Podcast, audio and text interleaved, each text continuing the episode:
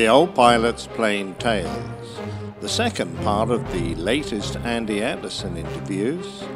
Andy is in Brighton waiting for a posting, and he joins his first squadron. Now, everyone, of course, wanted to be a fighter pilot. Everyone that was there wanted to be a hero. and uh, the opportunities for being a fighter pilot were pretty remote at that time. Uh, the Battle of Britain was all over, and um, it was mostly beginning to uh, concentrate on Bomber Command. There was a long waiting list for Bomber Command. In the meantime, the Brits uh, had found that they, they could use their newfound radar and uh, create night fighters. So everyone wanted to be a night fighter. So we were told that carrots improved your night vision, so we all ate carrots until they were coming out of our ears. now, uh, I had been there for about, I suppose, a month, and uh, was getting a bit fed up with just kicking around Brighton when the chaplain, who was a great friend actually, he'd he'd come over on the same draft, and uh, you know he was a particularly nice guy, and uh, he came to see three of us who'd become great friends, and um, he suggested that that we ought to take an interest in these guys that were coming up from Plymouth and recruiting for their squadron. So we asked them what squadron it was, and he said it was an Australian squadron, entirely Australian squadron, and uh, they flew flying boats. That was new to us. Anyway, um, we decided to put our names forward, and uh, these officers from 10th Squadron came to Brighton to interview people for their squadron to replace people that had been lost. In this case, they, they needed three pilots. Three of us were chosen and asked if we'd like to come down to Plymouth and fly flying boats and join 10 Squadron. So uh, we were rather hesitant because, you know, this was new to us. We didn't know much about Coastal Command or anti U boat stuff or anything like that. So we said, uh, you know, what are the conditions like down there? And they said, there's one thing we can assure you. Instead of kicking around Brighton and wait, waiting for a posting into Bomber Command, you will be in operations in two weeks. Now, that was a tremendous draw because this was now getting on for, you know, into 1942, and we were thinking that um, with the Americans in the war, so we said, right, we'd, we'd like to do it. So the three of us, uh, myself, Tommy Hughes, and uh, Peter Braham, were the three guys that went down, and we remained friends for right through our, our operational tour. When we arrived on the squadron, true to their promise, we were in operations in two weeks. Now, the reason for that was that we learnt as we flew. It was a long, long tour. Uh, we had to mark up 1,000 hours of operational flying before we could finish a tour, or we had to have 18 months of continual operations before. So it was 18 months or 1,000 hours. So we started off as third pilot on, on an aircraft that had a crew of 11. The arrangement was for us to gain experience as a third pilot. Then eventually we would move to the right hand seat and we'd become the second pilot. And then for the last 500 hours of our tour, we would be given our own flying boat. 11 crew and 16 guns, and, uh, and after a while we became quite enthralled with our aircraft. It was sort of part sailing and part flying, which, if you're interested at all in sailing, it, it was the best of both worlds. I mean, on the water, we were all talking of um, bridges instead of flight decks, and uh, and we had a, a toilet on board, and that was called the heads. there were things like bollards and drogues, and uh, and of course we had to become very proficient with tides and winds, winds and how to moor up and all that sort of thing on the water. And then when we became airborne, of course, it was all the flying part of it. The range of these aircraft were about uh, 12 hours, and our major job was convoy escorting and uh, uh, hunting for U boats. And we covered the Bay of Biscay and out into the western approaches. So in 1942, the uh, U boats were predominant, and uh, Britain was getting into a desperate state. And when we took provisions on board to have something to eat during our 12 hour stint, we had to sign for food. I mean, if we took eggs, they'd count the eggs out one per crew member, and we'd have to sign for them. And that was how desperate the uh, situation was becoming food wise in the United Kingdom. The convoys were the major part of our uh, operations, and to try and protect them was in the early days a very difficult experience because we could only circle them during daylight hours, and the U boats weren't interested in doing anything in daylight hours. They always, if they attacked, attempted to do so at night.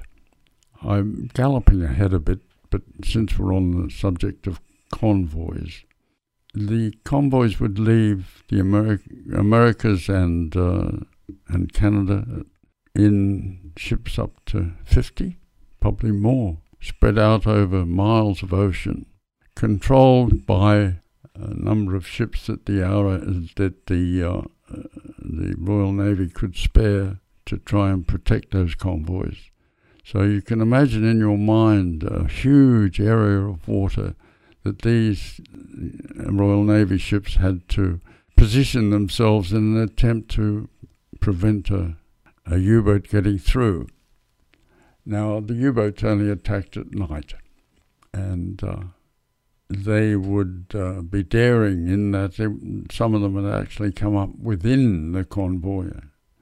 The Royal Navy then said to merchant navy captains, if you see a U boat or you are attacked by a U boat, the first thing we want you to do is to send up a flare and that will give us a position as to where you are and where the U boat may be, and we can perhaps come to your rescue. However, the unfortunate part about that was, as far as the U boat commanders were concerned, they were absolutely thrilled because immediately they got within the convoy and they were noted. Uh, a flare would go up and they'd be able to see all the ships around so that they could aim their torpedoes with great accuracy.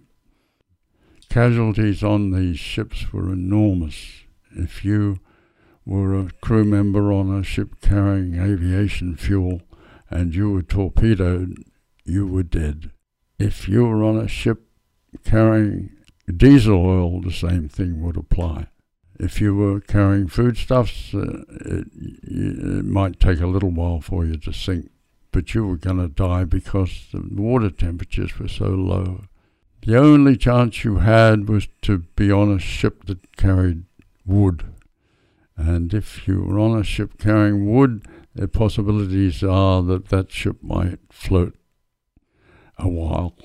There were 156,000 merchant navy or merchant navy guys operating on those convoys, of which 33 thousand lost their lives.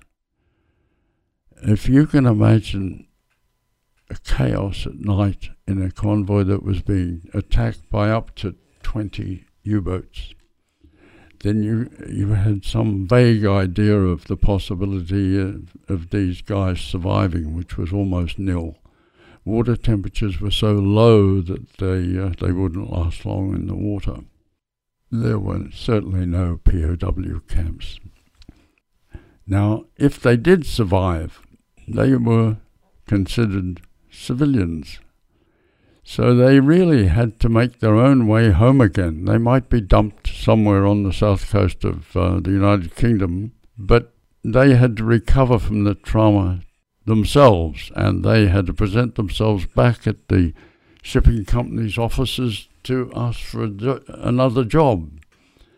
Their pay would be stopped because, as the shipping company said, well, you're not earning us any money, you haven't got a ship, so why should we pay you? Now, these conditions were absolutely incredibly bad, but they were just civilians, and um, and nobody seemed to take notice of it.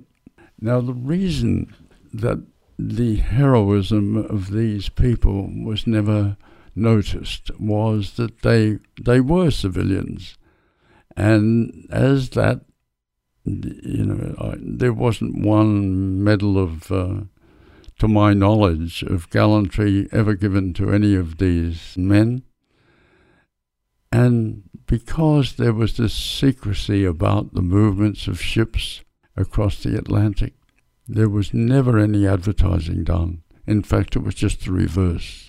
If you went into a pub on the south coast of England or anywhere else, you would see all these posters stuck there saying, The walls have ears, loose lips sink ships.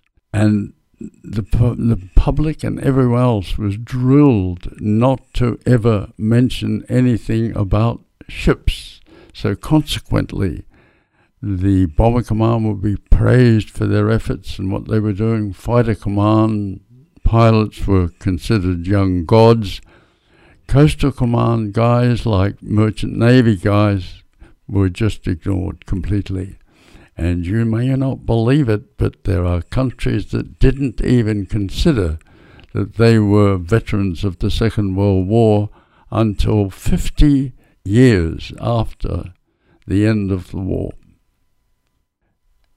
The flying boat was, to my mind, you know, everyone says, you know, if you stay in an aeroplane, if you strap yourself into an aeroplane for a certain length of time, you get to love it.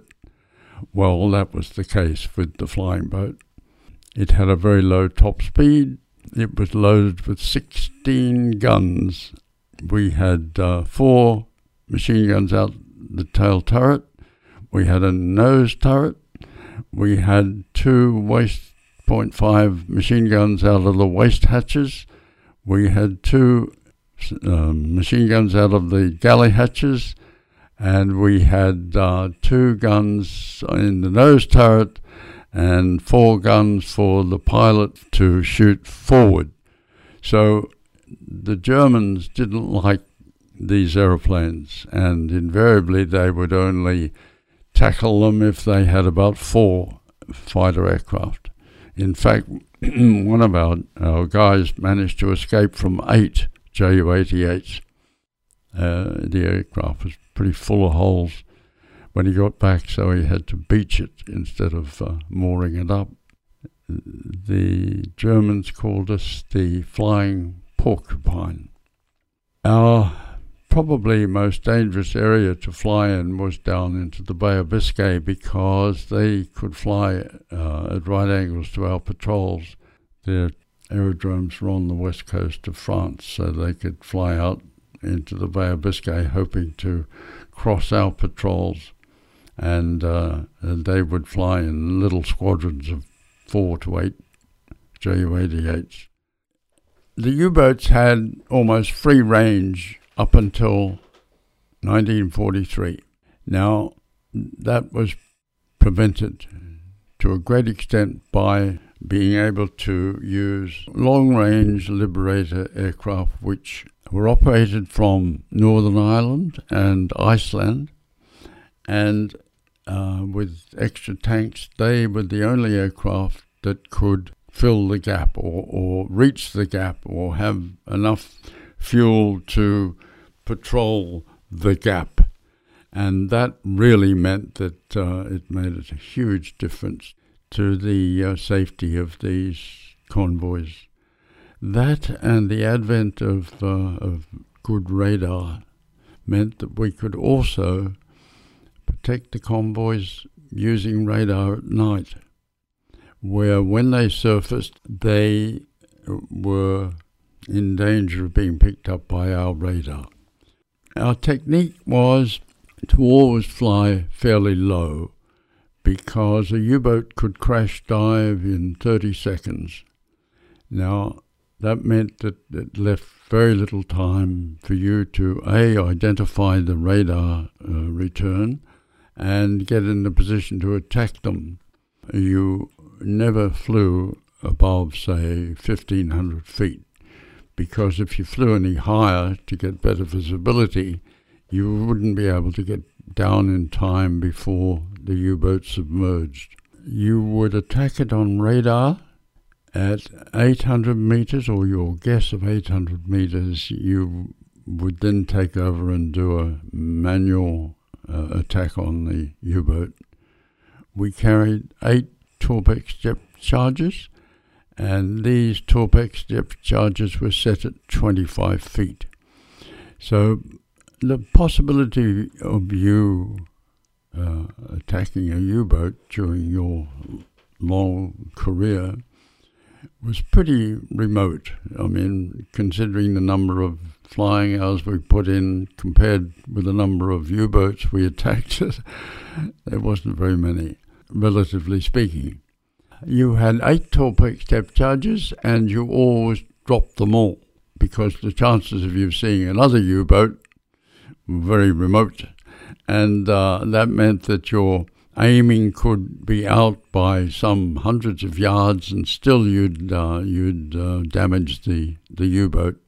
You preferably at an angle you you would uh, drop them across the across the U boat.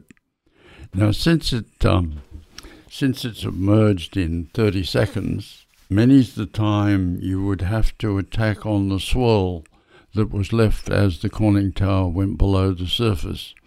And to cover that situation, we had a, a big stopwatch on the coaming panel, and uh, there were marks around the, con- the um, stopwatch uh, in distances. So as the um, U-boat crash dived, you would hit the stopwatch and you would then drop your Torpex depth charges at the distance on the stopwatch ahead of the swirl. So your assumption was that the U-boat would uh, descend in a straight line, straight ahead. But of course, it, it invariably didn't. It would either turn to port or to starboard.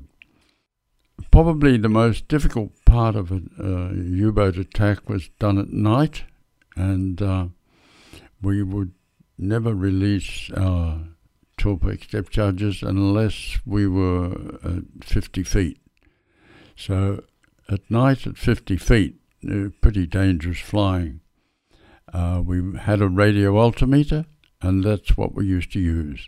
In our particular case in the squadron, um, at 800 yards, the the uh, gunner would drop flares from a tube at the back of the aircraft, and uh, the, these flares would light up the sky to the extent where to, to try and fly the aeroplane visually would be almost impossible. So you had to hand over the the control of the aircraft to the first officer in the hope that he would maintain 50 feet while the captain uh, controlled the depth charge dropping and decided, you know, the distance from the U-boat where he dropped the depth charges. That concludes the second of uh, Andy's Plane Tales, and we'll be finishing off his story next week.